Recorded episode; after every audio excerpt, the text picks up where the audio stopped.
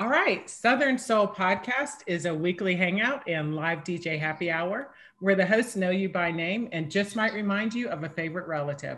We spotlight interesting people, discuss current events, and pay special attention to lifting up the younger generations and honoring those who came before us. Join us live every Thursday at 8 p.m. Just log on, kick back, and experience the eclectic vibe. Check us out at southernsoulpodcast.com. And I am now turning it over to Daddy Rich. Hey, what's up, people? Thank you, everyone, for joining. We have a very interesting topic tonight, an interesting but different topic. You know, one that's actually quite sincere to me because OMG, what has happened to the education system? I don't know. I remember the old days where a kid go to school and your parents say, "Hey, I give you a dollar if you get an A," but it ain't like that anymore. Lord knows, my son was testing for gifted, and the teacher was still saying, "I got problems." But I'm glad I got a chance to chop it up with Dr. Rudy earlier this week, and he helped me understand that there is help and there are answers. So I just want to, you know, give you guys a chance to meet Dr. Rudy Jackson Jr. So let's put him on spotlight so we can get him going. And Timmy, can you help us get us both on spotlight? Yeah, and add me too. That'd be great.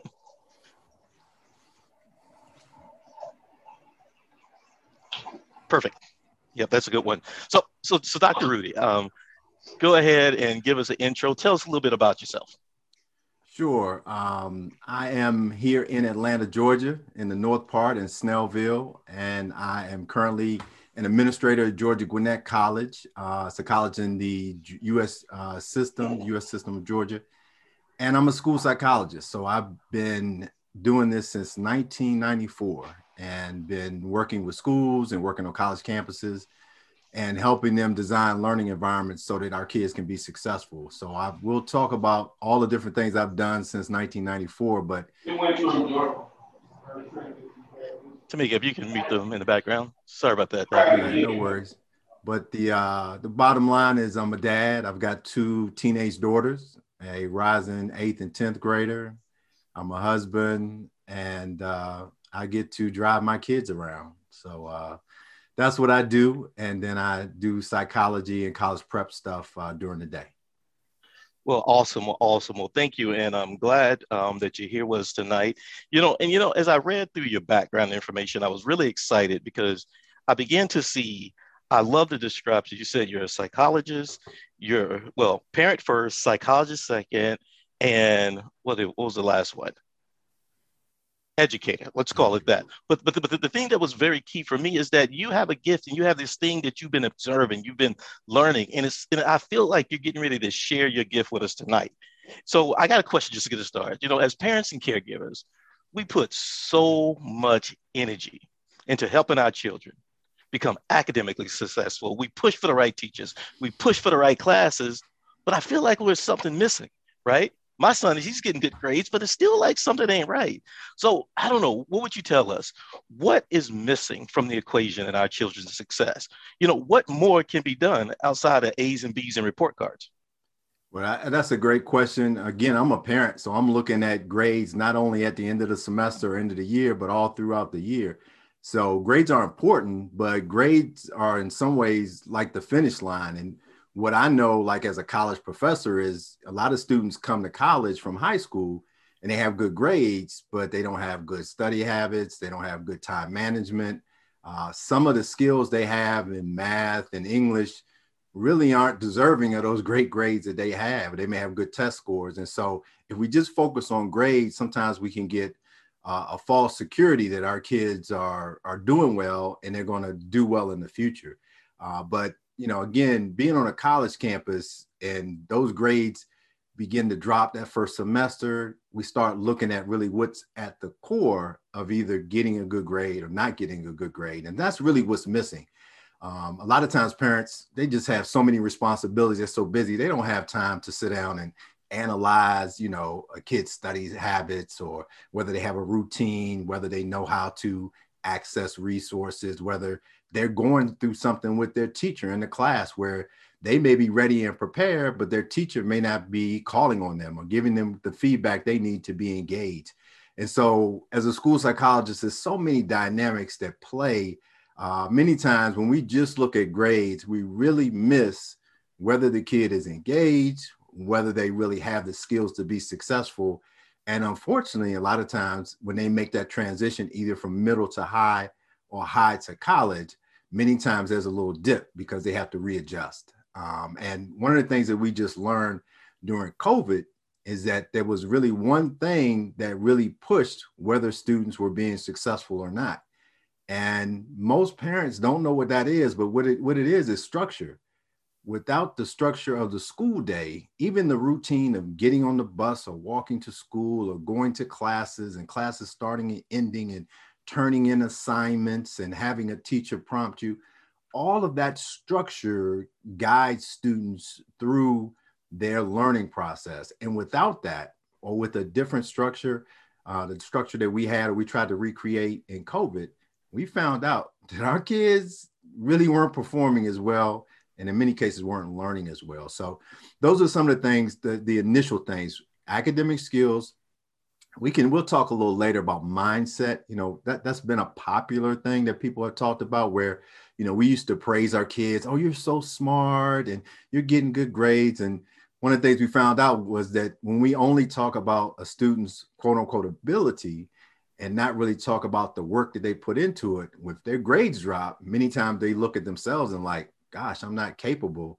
And the reality is you didn't prepare, you didn't put the work in, or there may be some gaps. You just didn't learn what you needed to be successful. So there again, I'm a school psychologist. This is kind yeah. of the core of five years of graduate training and to focus in on the student, the classroom, and the teacher. And so there are many things that, that we can look at. Well, you know, it's interesting that you mentioned that. I mean, come on, COVID affected us all, right? Right. I heard it. It was like for the first time in our lives, one thing significantly affected all of us. You know, in the whole COVID and education, I've been hearing all kinds of crazy things. Things like school district losing. The word is losing thousands of students. You know, OMG, my son, his Chromebook for class did not show up until six weeks after school had started. So when I've thought about it, I'm like, hmm, I guess if the child didn't have structure in the classroom, also structure at home, then I can see that structure being very important. It's not just the A's and the B's. For sure, for sure. And and again, not only for K 12, but we also saw that um, on the college campuses as well. Um, and so many times when those students students leave, they don't come back. Understood. So tell me, I had another question because in reading through information, you, you have this concept of a cohort, right? And, and when I read it, I mean, it seems simple but effective. So, so, so tell us about this concept of building a cohort for a child and why you believe it can position them for success in a more positive environment, learning environment. Yeah. You know, cohorts go back a very long time outside of just really formal education. Uh, but we tend to understand cohorts best when we think about special programs. For example, they may be a special program for African American males or uh, Latino women, or we even think about things like fraternities and sororities. Really, what a cohort is, is just a group of people entering an experience together and then building some kind of an identity around kind of who they are because of the experience they have. Uh, but for me, I, I, first and foremost understand that, you know, the literature says, the research says, my experience says that when people interact in a learning environment, they learn more, they learn better. And that can be two, it could be peers teaching each other, it could be a small group, sometimes a large group. But there's some benefits of being in a cohort. So first, the first benefit is learning together by the time and I know your your son is is much younger, but by the time your son becomes a preteen, he will begin to gravitate towards his peers. And during that time, he's going to be listening, just like every adolescent, they begin to value their peers uh, and their opinions and their values. And so, if we can use the cohort to kind of guide the expectations and the values of whatever the cohort is, we begin to have that influence that we used to have as parent, as adult when they were younger. And we actually are able to garner that and, and sometimes guide that because in most cohorts, there are older adults that are leading the students through through the cohort. So learning together is the big uh, the first thing. The other thing is is it's supportive. Cohorts are designed to build relationships. And again, when you have more people who are invested in your success and in who you are, those folks can encourage, they can motivate, they can also, if the relationship is strong enough, they can hold you accountable. So just like a parent, you may have aunts and uncles in your family who can also have an influence on your child, on your teenager, and you don't have to be the only one that's driving yeah. that conversation. Where cohorts really do have the power to have those relationships and to be supportive. And then the last thing, which I'm super um, interested in, is that cohorts really help us figure out how to build things together. So many people on the call probably have done lots of great things, they've been successful in their businesses. Uh, but most of us, when we've been successful, we've done it on a team or with other people. Being in a cohort allows students to actually know and learn how to build things together. And so those are the things, again, it's not just about getting an A or getting through and graduating and all that. It just helps our kids kind of come together and bond in a way. Now, there's some, sometimes there are other ways to do that, like athletics or other club, you know, being on a sports team. Sometimes you, you get those bonds, but you really don't have to have that. You can create cohorts really based on a student's interest or group of students' interests. And many of the high schools are doing it.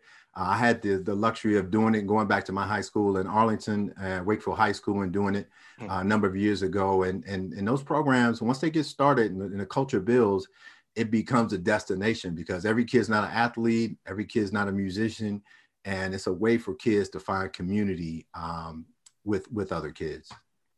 You know, um, Dr. J, you know, the things that you're saying, thank you for that. It just really resonate because, and growing up, you know, growing up in a large family, you know, my family, we got like 20 kids on the age of 20. We've always had that, right? It was always a family of young kids. My son doesn't have that environment. You know, he's the only kid and he doesn't have that peer group. And I constantly just feel that cringe when I see him struggling because I don't see him learning from the cohort. Back in the day, we didn't call it a cohort. We in small town Texas. It was, you know, it was a community. It was the it takes a village. It was other stuff. But I like what you've done because what you've done is some of the core principles that maybe, you know, my grandparents who had, I don't know what Tracy, how many brothers and sisters you had? About she had about 18 brothers and sisters, right? So they had a bunch of kids. So I grew up in this community. We didn't call it a cohort. It was just it takes a village type nuances. But there still is hope because I like what you're saying is even though my son is the only child, I can be very intentional and make sure I surround him by an intentional cohort. Right, right. And, and I think many of us do that because, like you say, we, as parents, we make these decisions about where we're going to live and what school districts, and you know, we we we befriend and and you know certain people, and we know like a cohort like really Jack and Jill. I mean, that's mm-hmm. one that many of us in our 40s and 50s remember that certain people were in and certain people were out. And so it, it it's something that's that's gone on. It's not, you know, anything new. Uh, but I, I, think it's, and I raise it because I think it's something that most parents can recreate within their own neighborhoods or within their own areas uh, with, you know, just working through the network um, and their own network. Yeah. Thanks. Thank you. Thank you for that. So let's shift gears. Let's talk about college, right? Sure. You know, kids get a little older, let's say, you know, ninth grade, 10th grade, 11, 12, but times have changed. You know, getting into college is a rigorous process, even more challenging than what it used to be. Right. And over the past 15 years, tons and tons of organizations have popped up. College prep this, college boot camp this. It's just like, it's insane. It's an industry. I don't know what the number is, but I can tell people making money. Oh, yeah. You, some years ago, you started your own organization college prep professionals, but you entered into a very crowded and competitive space. What distinguishes you from other people? What makes you unique? Yeah, well, back in 2006, when I left Davidson and stopped being a faculty member, that's when I started college, college prep professionals. And actually, prior to that, I was doing all the same work with my family and friends. Just like if you're a lawyer, a mechanic, your uncles, aunts, cousins, they're going to call you when you can help them. And so what I basically did was took what I learned at Davidson and at Randolph Macon as a faculty member and put that into my business. And while I was at Davidson, I had a great experience by being on a scholarship committee. And, and most people don't know Davidson College. Davidson is in Charlotte, North Carolina. It's typically a top 10 liberal arts college. Uh, so the students who go there are the cream of the crop. They're the highest performing students. And the ones who are selected for review for merit scholarship are the top of the top. And so when we would sit down, and I say we, the uh, staff members and faculty, we would look at these, these applications. There really wasn't much difference in the test scores or the GPAs. And what I found out over a number of years is they were other factors that we look for. And so many of the college prep businesses actually focus on helping students become more competitive applicants for admission and scholarship, which is great. What I do in my business is I take students who are competitive and I show them how to win and beat other competitive students. So there's the trying to be more qualified, and then it's to try to be uh, chosen among qualified students. And the other, the I, am not a fan of just trying to be qualified because there are tens and thousands of students that are applying to the Dukes and the Penns and the UGAs and the UVAs. I mean, you just can't be competitive anymore. That's like your ticket to get in the game. If you don't know how to win the game, then you're probably going to lose basically because other students know how to win the game. So I teach students how to win the game. And I use my experience being at Davidson, being on that scholarship committee to help students stand out. So that's my big advantage. Now, now understand that there, there are plenty of people who are former admission counselors or former scholarship uh, committee members who are in this, this area of this arena of college prep. But I basically have my own system and I teach a lot of other programs want to manage. They want to walk you through this process. They want to work with you for six months. That's not kind of how I do it. I'm I'm an educator. I'm going to teach you as a parent. I'm going to teach you as a student.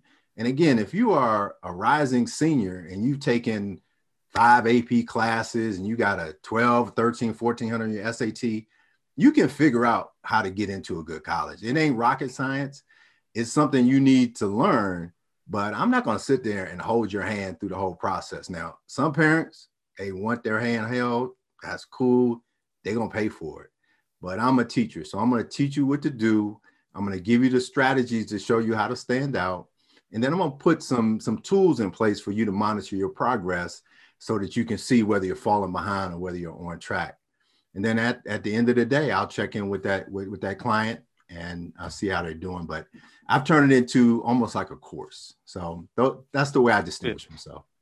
Well, you know, thanks for sharing that. Because one thing I really enjoy about your process is that you also work with the parents. Yep. And that's very rele- relevant for me because I cannot count the number of parents I've talked to, mostly moms, who are just nervous. And are nervous because they don't know if they're doing too much STEM, not enough STEM. They don't know if they started too early, if they started too late. Right, right. You know, they, they they're having a hard time keeping up. And I'm thinking about you know my experience. Right, I go back to the '90s. I've been in college at the '90s. I remember um, National Honor Society for four years in a row, and they were back then. They were like, "Hey, it's competitive," so I kind of knew that that wouldn't be enough. So then they used to say stuff like, well, make sure you have, you know, extracurricular activities, make sure you have sports and things like that. And I and I did those things. And I think that kind of rounded me out. But I inflation is a mother, right? so you, you you fast forward some 20 30 years and now it's like hey you may be national honor society four years you may be an athlete but that's still not enough and something right. tells me that parents need to know what the new rules are and what has changed you know, over this last 15 years. Yeah. Well, and every parent, whether they are, you know, a paid client or whether it's a family or friend, a family or friend, they have that same question. Number one, am I on track? Because if you've gone through like the first 10 years and you're looking at junior year or you're running into senior year, the last thing you want to do is have those 10 years go to waste because you know you're not doing what you're supposed to do so one of the most important things you can help parents with is to show them where they are in the process and really figure out what's going to matter most so if we're going into the summer you know here in georgia school uh, finished last week i know up in charlotte it's going to finish next week up in maryland dc area it's going to finish in a couple weeks so as we're going into the summer you got 10 weeks and you got to figure out, you know, what I'm going to do this these 10 weeks. What's going to matter most to give my son or daughter an advantage. And so that's one of the things we try to help parents with is to help them identify what matters most and let them prioritize uh, what they're going to do because you know the student may be working the student may have athletics they may um, be volunteer it could be doing a number of things. So trying to help them pinpoint what they're doing so that they can take some control over this process. Again not that somebody else is going to you know sit back and do it for them so that's one of the things i think give parents a lot of peace of mind they can just cut through all of the noise and all of the things that their neighbors are saying that they're doing and all the things that are on the internet and just say for my kid he or she has this profile. He or she is trying to go to these schools. This is what we need to do. And i'd rather somebody help me get to that point versus me trying to take all summer to figure it out because it, becomes a time game. And the exactly. more time that goes along the more stress that comes on the relationship between the parent and the teenager. Because basically what happens is if you got let's say you got a rising junior and they say hey i don't know what college i want to go to. I don't want to major in or i haven't looked at this. Every conversation becomes have you done it yet? Have you done it yet? Have it done have you done it yet? And then the, te- the teenager basically starts telling the parent what they want to hear and mm. you know getting things done so there needs to be some clarity on what's needs to be done and some timelines about getting it done well, you know, thanks for sharing that. I can see that being very helpful. And you're just making me foreshadow dealing with a teenager. So yeah. Oh, it's gonna be fun. You're gonna love it. gonna love it. so so next question, right? In all reality, right? All, all young people aren't going to college, right? So let's talk about life skills, right? Sure. What kinds of skills do you find to be critical for us to instill in our children, regardless or if they're going to college or whatever they're doing after high school? Yeah, and I appreciate the way you kind of frame that because the life skills or even the success skills or whatever you want to call them, it doesn't matter if you go to the military, it doesn't matter if you go straight into the workplace, if you go to college, if you start your own business. These are and I life skills are success skills. So there, there are a few things to me that are critical. So the very first one, and we hear this a lot, this whole thing about critical thinking and that critical thinking really isn't taught in the schools. But at the end of the day, no matter where your your your young adult is and when they go out into the world, they don't have to solve problems. And if all they've been doing is regurgitating information and memorizing information, they may leave you and not really know how to solve problems. Now, that's going to be problematic, but the other opportunity is missed is that if your son or daughter doesn't know how to think critically to recognize opportunities, they're going to miss out. And so for me, critical thinking is the first and foremost thing that I'm always pushing for my clients. I'm always pushing for my teenagers because they're going to have to solve problems, whether it's in the workplace, in their, in their neighborhoods, in their communities, in their home. And then the next level is they ought to be able to recognize and respond to opportunities. So critical thinking is the first one. The second one is collaboration and working with teams. And you know, I talked earlier about the the cohorts, but again, everything that we tend to do boils down to not just our work, but other people's work, whether we're working in a, in a, team where we're all equal, whether we are working and somebody's directing us, whether we're directing other folks. It's a skill. And this is the one thing I know I don't have to repeat. It is a skill to work in a team, not just to lead a team, but to work effectively in a team. And the the more that our, our kids can practice that skill before they leave us, the better. Now, here's one of the challenges that for whatever reason, the way group work and teamwork has been designed and implemented in many of the schools, kids begin to hate teamwork. You know, you probably got we got people on this call that would be like, yeah, I don't want to work in a team. I just I just want to do it myself. I don't want somebody pulling down my grade or pulling down my score or, or whatever. Um, and you know sometimes that happens because the the team dynamics are poorly designed by the by the teacher but working in a team is is critical and that leads into my last well before i get to my last week but but that leads into this notion of if we're really trying to build our community we got to build it together and so we really need to instill that early and then the last piece is information literacy and um, if you you take five minutes on social media you you understand that we have some information illiterate people in in our society. So the ability to access resources, information, to evaluate it, and then to use it, it's only going to be uh, more important as we continue to get bombarded with more information. Um, information is not going anywhere. Uh, we get misled very easily. Uh, we can use the example of us, you know, knowing our history, not knowing our history, being, you know, following somebody else who's been following us for hundreds of years, and we looking to them for answers. So eh, don't even get me started on that. But information literacy is that third piece. So critical thinking, uh, working in teams, and um, information literacy. You know, I love that you broke those down, and I'm definitely got to remember those um, tips when I play this back. You know, with my background being in engineering, we've always talked about teamwork, teamwork. Right. Then I went to business school. They talked about teamwork, teamwork. I've literally taken for granted that a lot of people don't get access to teamwork and training on teamwork. I've been taught consistently throughout my education teamwork, teamwork. So I find that frustration that I can tell that you sense is that if we're not working in team, that's going to create some other problems. But more specifically, our children have to understand these, this team and this collaboration. On your last point, and I really do love it, information literacy. I mean, I mean, think about it. In our times, we didn't have a Wikipedia, right? Some people may look at Wikipedia and they say, yeah, yeah, exactly, right? So they look at. Wikipedia and they say that's the Bible. They say that's the, the source of truth.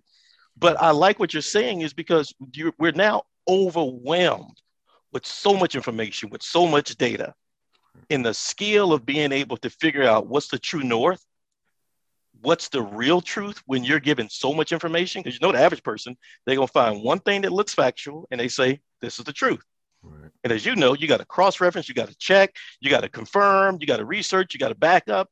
There is a lot more to it, but that definitely gives me insight for the world that my son is coming into. A couple and, more and, questions. And the other thing, go ahead. Right, right before we go on, another thing I would say is you and I and the folks on this call know also that it's not just information is out there. We know that information is being driven to us based on what we've done in the past, whether it's our preferences our likes.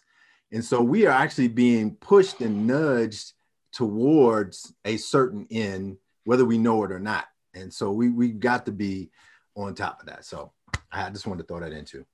Yeah, thanks, thanks, thanks for sharing that plug on. Um, I call that evil technology, okay. but yeah, I have to do a segment on evil technology. Yeah. In my yeah. day, it was innocent. You know, it just did what you wanted to do.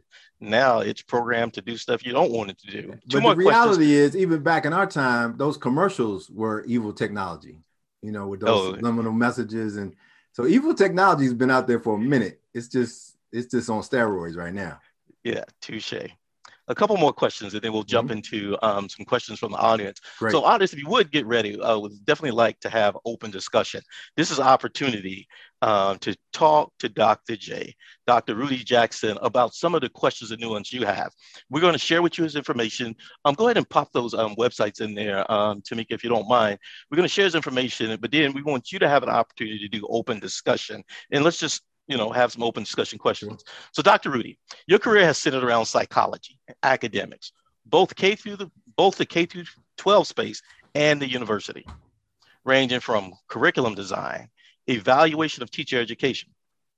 What particular niche have you found most personally rewarding? Yeah, you know, we we talked about this a little bit, and I for the last couple days I've been going back and forth. I mean, mm-hmm all I can, and I can't answer that question. It's like asking mm. me to choose between one of my two kids, which was my favorite. um, but I'll just say this: that when I started out as a school psychologist in Dallas, Texas, as a what 26 year old, I, I loved being a school psychologist because I was able to problem solve every day.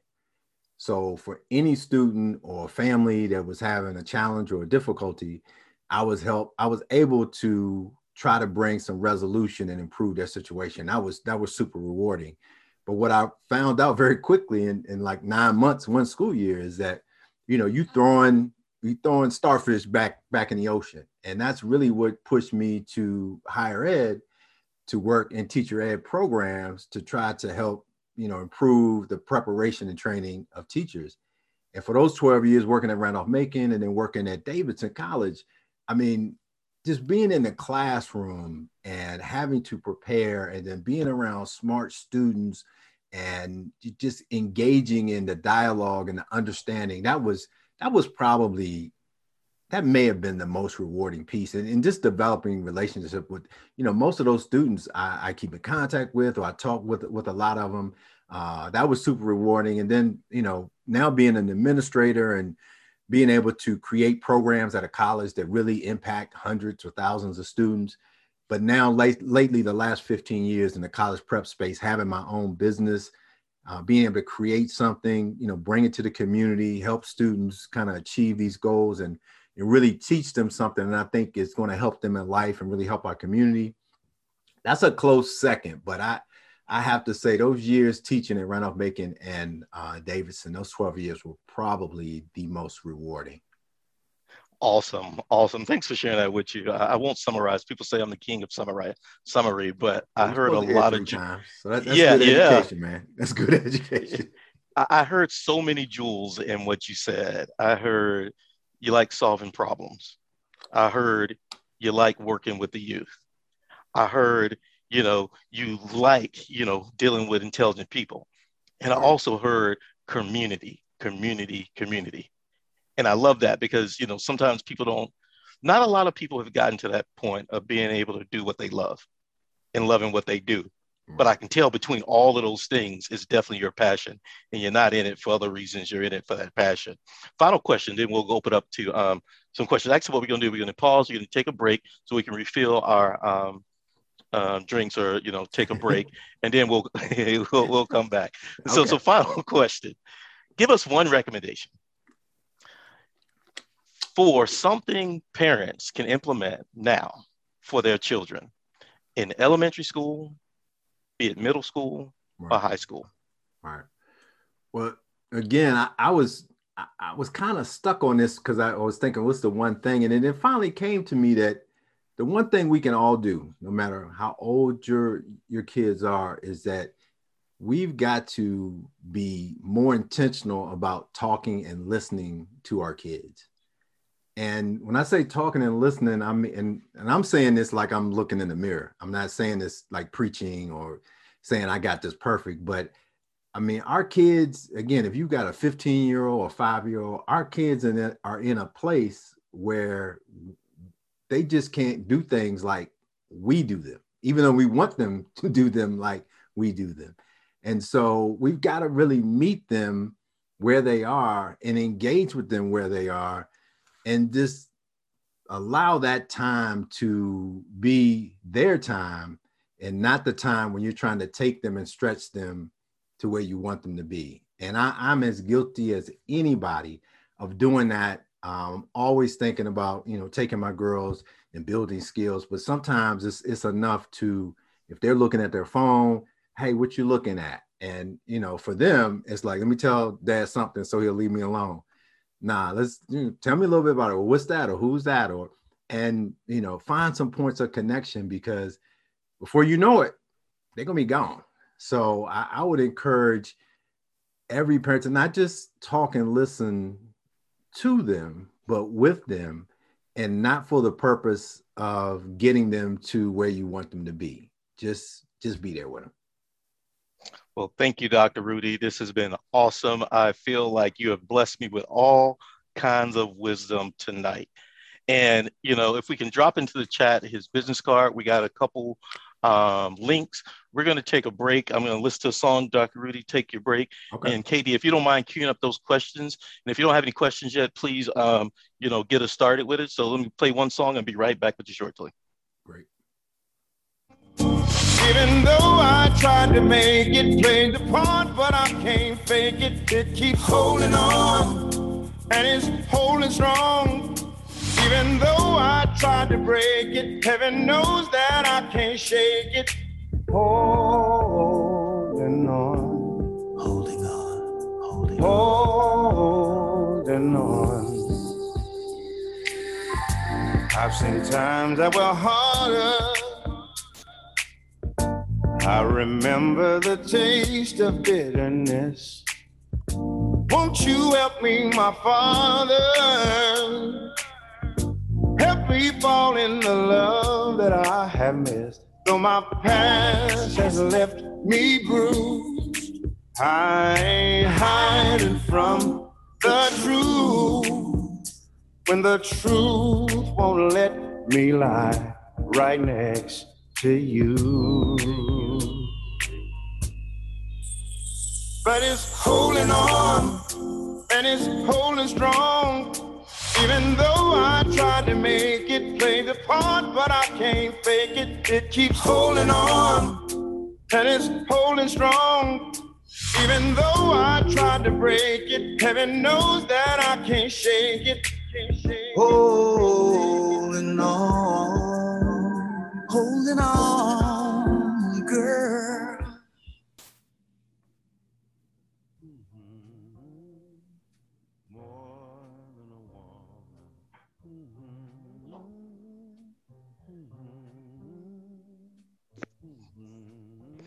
Okay, we'll finish this next song. See if I can get it to play.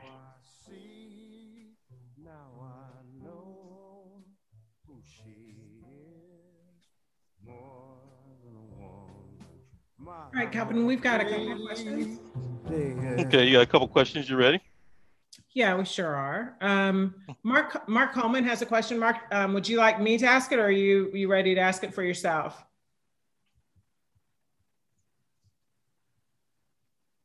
He might be coming off of mute. I'll give him a second.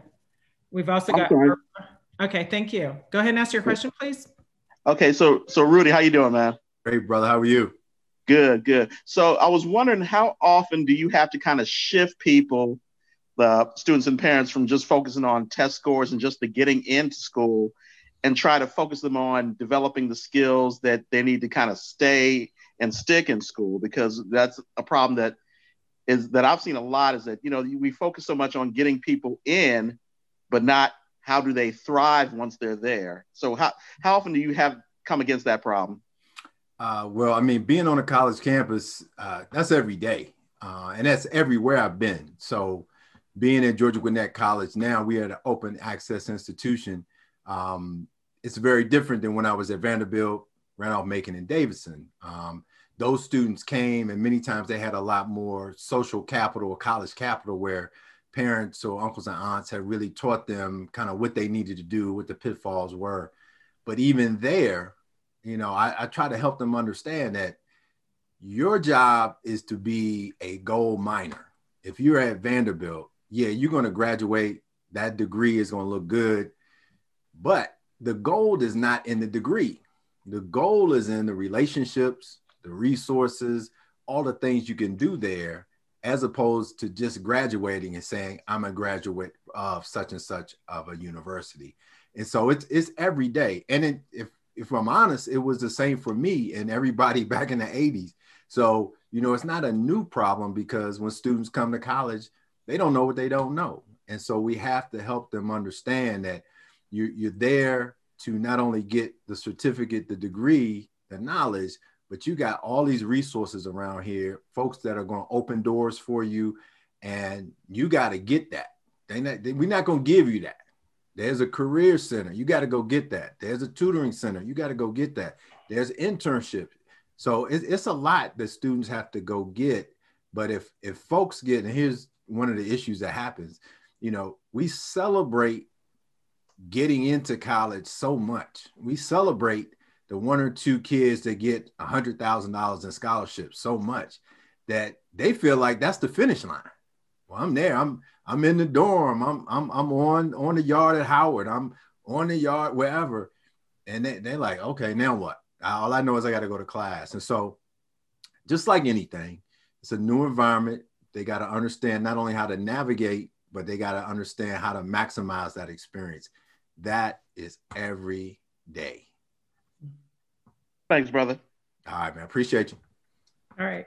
We had a, a conversation from Arva. Miss Hi. Card revoked. Hi, Rudy. Hey, Arva.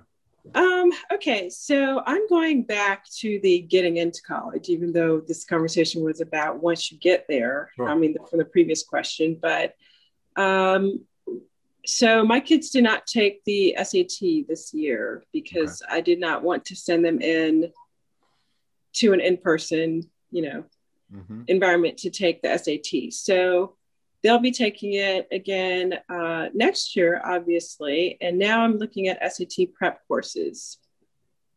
Um, what are your thoughts on SAT prep courses?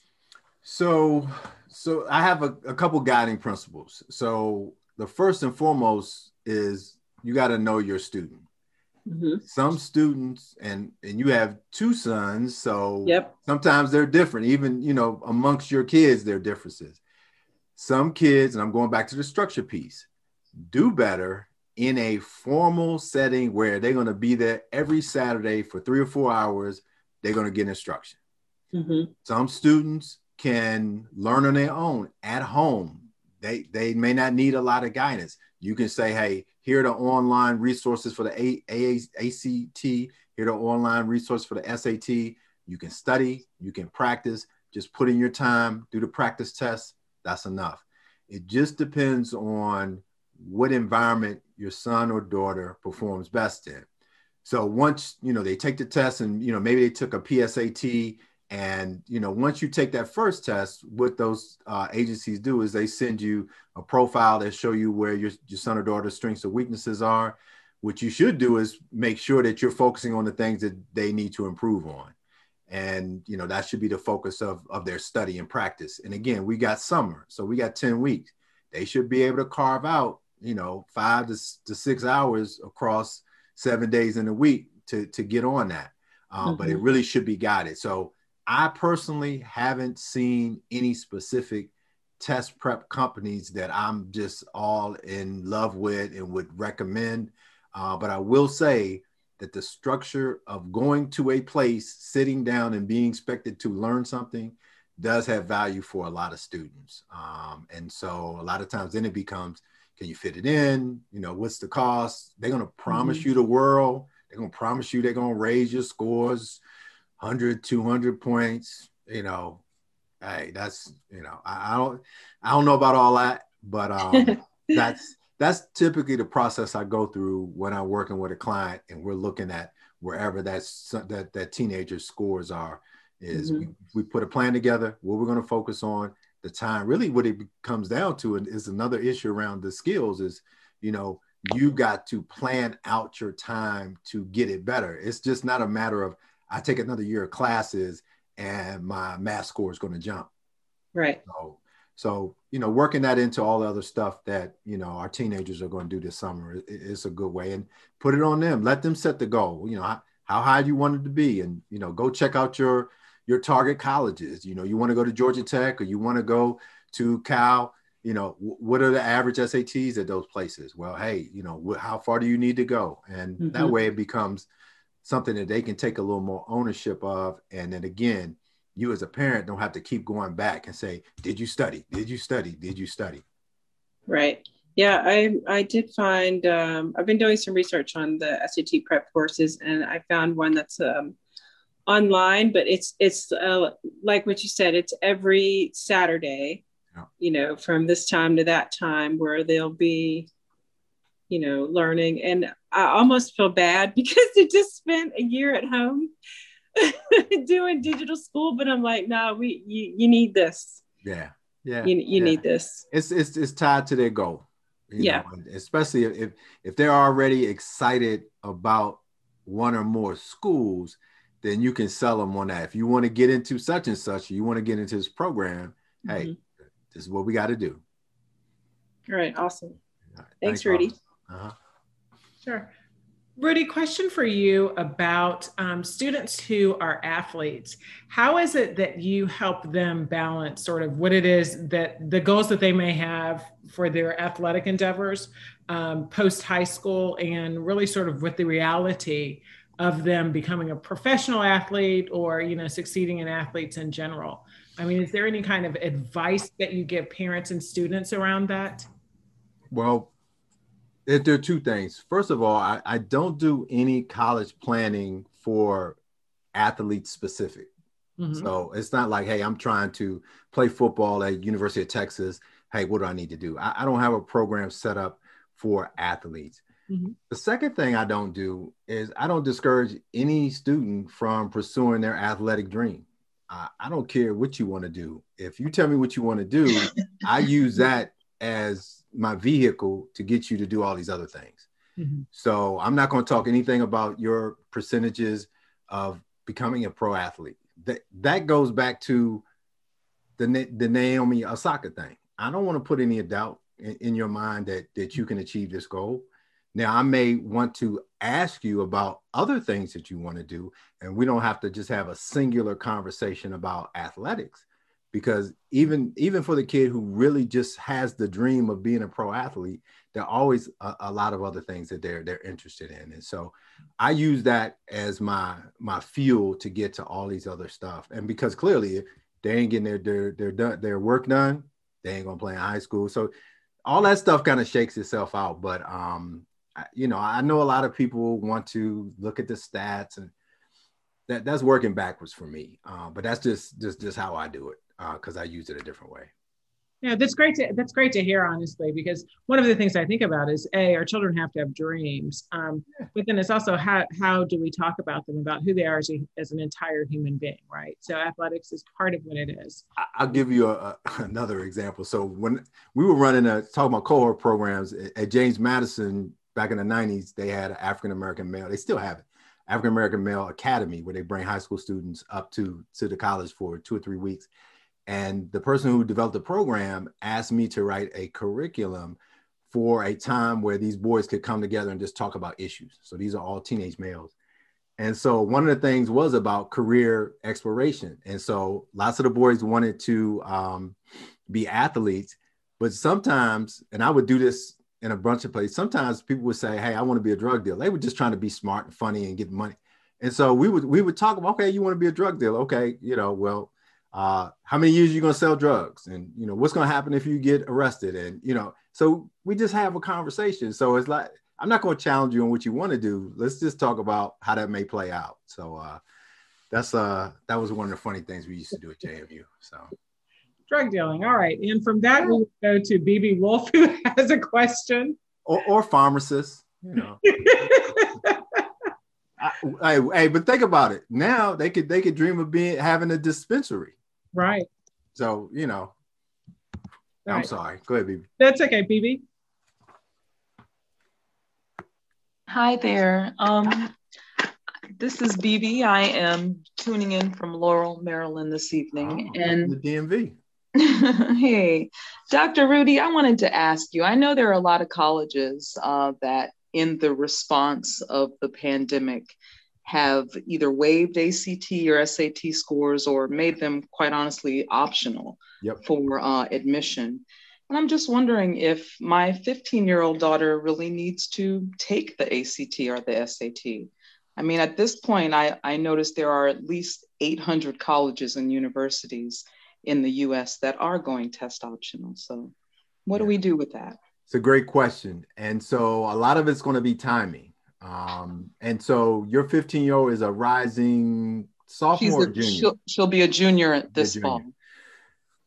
if I had to bet that clearly fall admission 2021, they're going to be, you know, like you say, maybe close to a thousand colleges that are at least test optional. But if I really had to bet for 2022, they're going to be a lot fewer just because of the revenue that's generated by the testing industry. Okay. And so my daughter, my oldest daughter is just a year behind your daughter. I would prepare to take the test because even if schools are test optional, if I'm sitting on a committee and there are two students and one does not submit their test scores and one does, and the one that does is well within the average for the class, then I can check that box. Now, I may not, the school may not say they get a preference, but mentally, they I do. can check the box, you know. So it's better to have it than to not have it. So that that would be my strategy. Uh, now it, it may be a little different if you know if your daughter was a rising senior this year. Um, so I feel like the the, the winds are going to change as long as we don't have any more um, COVID issues. Uh, but but next this time next year, I, I would say she should have been studying, practicing, and preparing to become competitive with her test scores, along with all the other stuff that we talked about.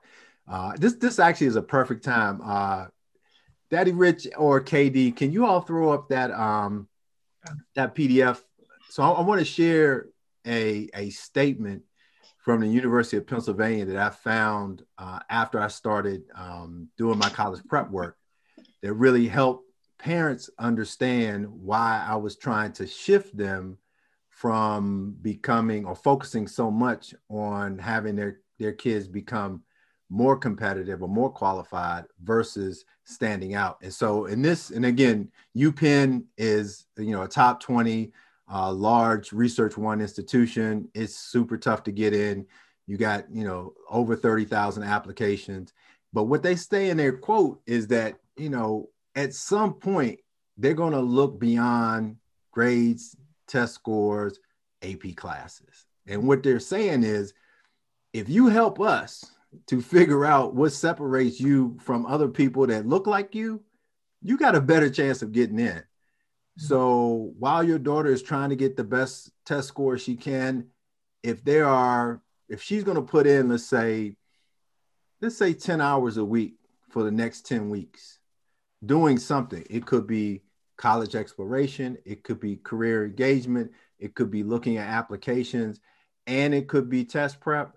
I want her also to be putting the same amount of time to raise her test score as she's going to put in to stand out on those intangible qualities that she has. Okay, Th- thank you. I, I have to say that the irony in your slide is that the University of Pennsylvania is the only school she wants to go to. We were wow. in uh, we were in Philly last month for her spring break, oh, wow. and we did the whole Drexel, Temple, UPenn tour, mm-hmm. and she fell in love. So U, UPenn is great. I have two former student, two former clients that are twins that are up oh, there wow. in their junior senior year, and they they love it. Uh, UPenn is a great place to go. It's pricey, but yeah well along with that she's got to get the scholarships too right, so right, right.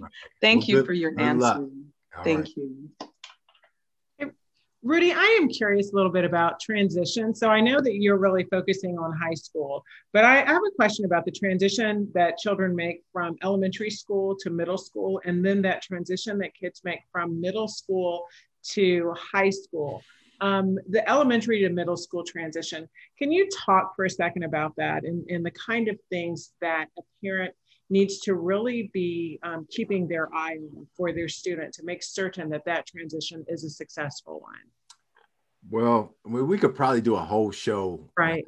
Um, so this is what I would say, and many times I, I, I try not to give too general, try, try not to make my comments too general because, for example, here in here in Atlanta, where my kids are, they're in schools that have what, what you would call like a cluster identity, meaning that there are four elementaries, there are two middles, there's a high school, there's some progression. And so expectations and culture really drive the change. And so I say that to say that depending on where you are, there may be very, very uh, large differences going from being, you know, a fifth grader to a sixth grader moving to a new school uh, or, or they may not. And so, one thing I would say is that typically, as our students move and matriculate, they are asked to become more independent.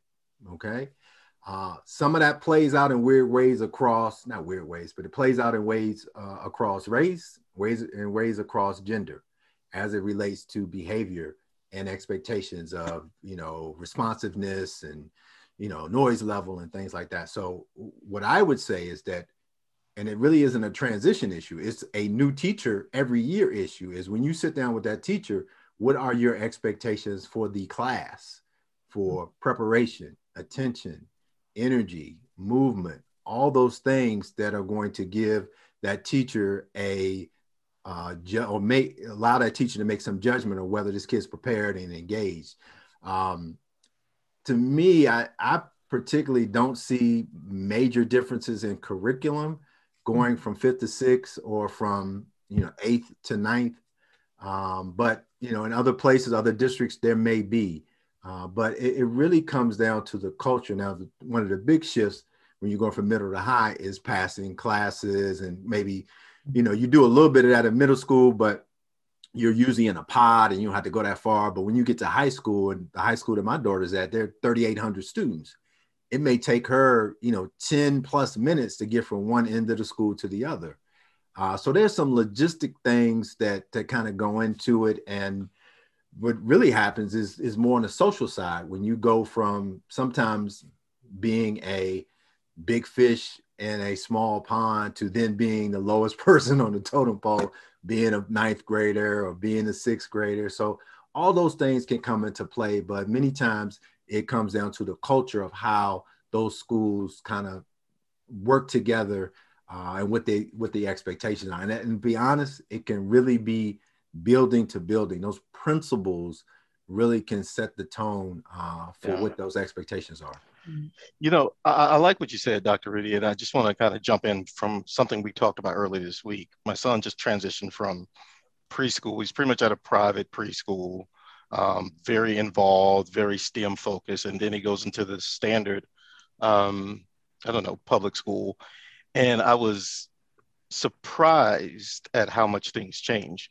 But the single thing that you just said that I noticed that has been consistent, and I can see being consistent, is expectation. You said it earlier the week when we chatted, is that I sit down and talk with the teacher. We had a parent teacher conference, and I guarantee you know how they call it church speak or engineering speak. This woman spoke so much education speak that I literally had no idea what she was talking about. Yeah.